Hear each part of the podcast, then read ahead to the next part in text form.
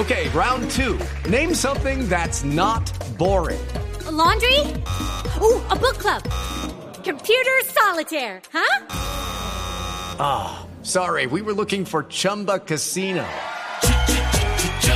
That's right. ChumbaCasino.com has over 100 casino style games. Join today and play for free for your chance to redeem some serious prizes.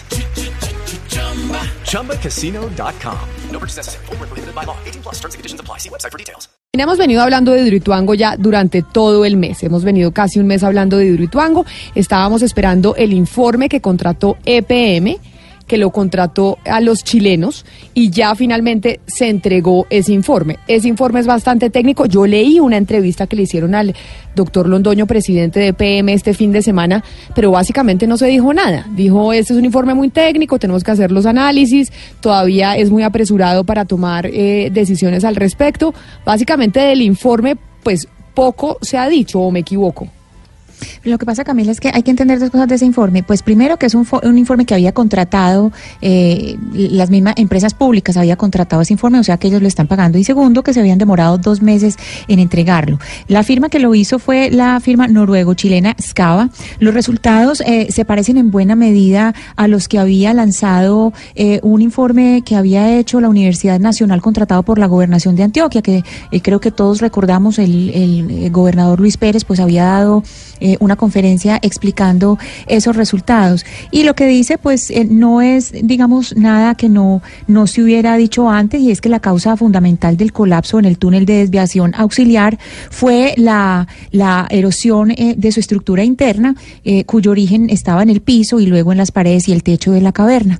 Y eso lo que hizo fue abrir un cráter en la montaña que, pues, impidió por un lado el paso del agua e hizo llenar el embalse antes de lo previsto. O sea, un problema de diseño. Pues vamos a hablar con un experto, con un ingeniero civil que incluso ya estuvo en algún momento hablando con nosotros aquí en Mañanas Blue. Es Oscar Puerta Luquín, ingeniero civil de la Universidad Nacional y además es eh, magíster en gestión ambiental y estudios de especialización en aprovechamiento de recursos hídricos para que nos ayude a entender este informe que los que no somos ingenieros pues no nos queda tan fácil de entender. Ingeniero Puerta, bienvenido a Mañanas Blue, muchas gracias por atendernos nuevamente. Muy buenos días a todos, Camila, ¿cómo están?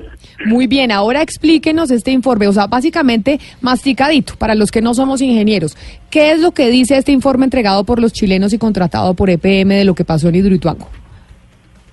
Pues Camila, el informe es bastante extenso y bastante técnico, digamos que todos, todos creo que estamos revisándolo como en detalle, pero digamos que eh, la conclusión de lo que estaba identifica como la causa raíz este durante el proceso constructivo no se identificaron correctamente unas singularidades en el piso del túnel que no se que no llevaba recubrimiento. El piso del túnel estaba diseñado para no tener recubrimiento en, en, ese tipo de roca, es decir, no llevaba concreto.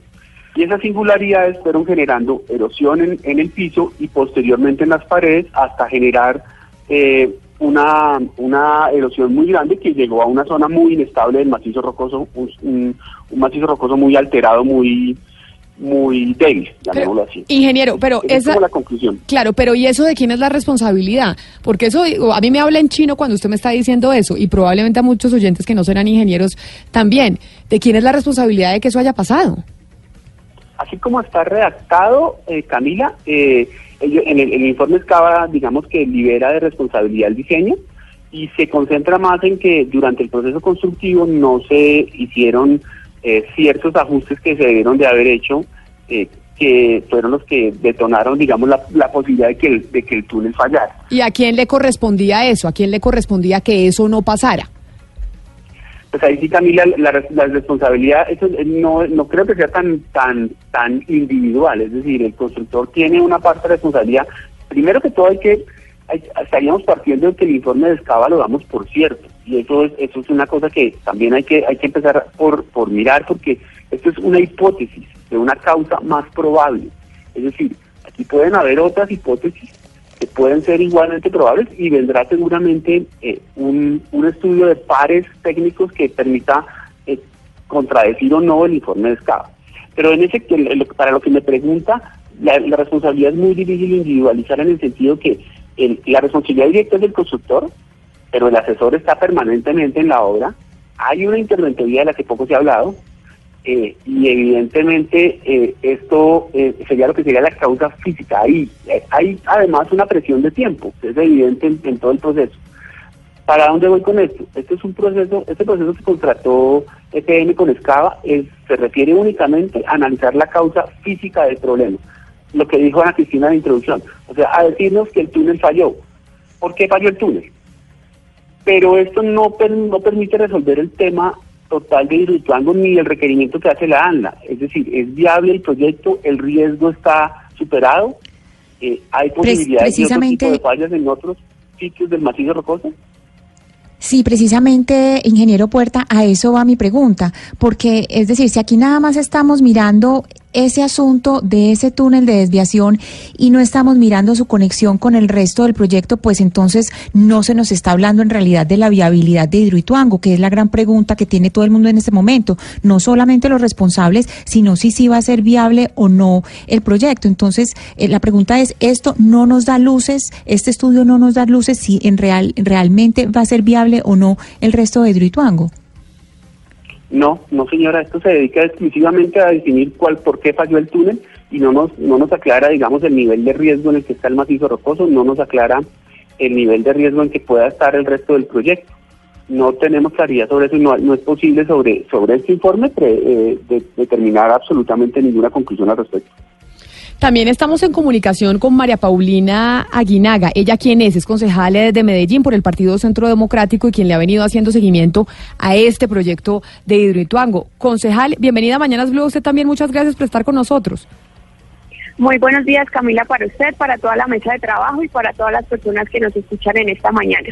Concejal, escuchábamos ahora eh, estábamos oyendo al ingeniero Puerta Luquini que decía no necesariamente hay que tomar por cierto completamente el informe de Escava. Esto es una hipótesis. ¿Usted cree en el informe a pesar de haber sido contratado por empresas públicas de Medellín por EPM o no? ¿O cree que se necesitan también más informes para saber específicamente, específicamente qué fue lo que pasó en Hidroituango?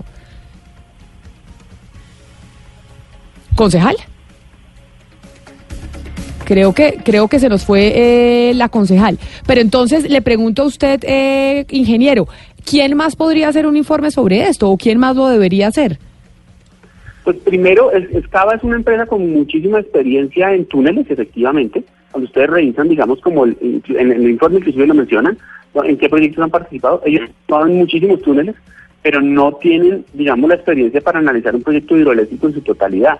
O sea, aquí se necesitaría un consorcio muchísimo más grande con unos peritos con una experiencia mucho más amplia que solamente en túneles eh, de hidroeléctricas, porque necesitamos revisar todo el proyecto, no exclusivamente el túnel. O eso por lo menos fue lo que pidió la ANLA y lo que esperamos todos, que se debata si el proyecto está en riesgo o no, si es viable o no. Ingeniero Puerta, le pregunto por el papel de la interventoría. Usted dice que todavía no ha, no ha sido suficientemente relevante y, y, estudiado, digamos, el papel que tuvo la interventoría en este caso. ¿Cuál fue el papel de la interventoría?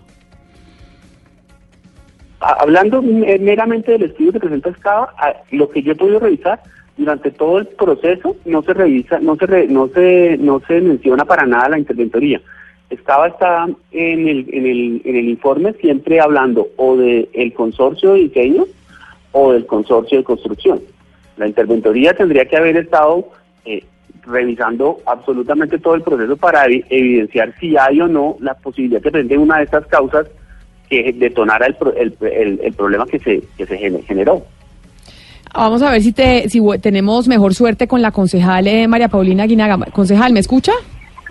Sí, Camila, ya le escuché. Le pido que se quede quietica porque yo sé que está yéndose para el aeropuerto, pero mientras habla con nosotros dos minutos, que se quede quieta para poder eh, estar en comunicación con usted. Gracias. Concejal, le decía, usted ha venido haciéndole seguimiento, ha sido bastante crítica de lo que ha pasado con Hidroituango.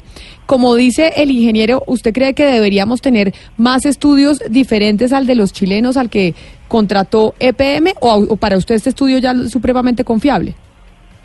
Eh, yo creo que son varias cosas. Lo primero es que, resaltando lo que decía el ingeniero, el alcance del estudio es supremamente limitado porque únicamente nos remite a por qué falló ese tercer túnel. Pero acá la verdadera pregunta es por qué existió ese tercer túnel cuando no estaba contemplado en los diseños iniciales, cuando los dos primeros túneles que se construyeron fueron mal construidos, tuvieron fallas, cuando la misma interventoría advirtió que el consorcio que estaba construyendo esos dos túneles no tenía la capacidad para hacerlo, cuando sin haberlos terminado y sin tener en cuenta la asesoría del BOAR, de expertos internacionales que tenía PMPM tomó la decisión de construir este tercer túnel y que además dejó ir a ese consorcio chileno-español que tenía a cargo la construcción de esos dos túneles iniciales, encimándole 40 mil millones de pesos y adicionándole al consorcio de las obras principales 106 mil para ese túnel que diseñado por Integral,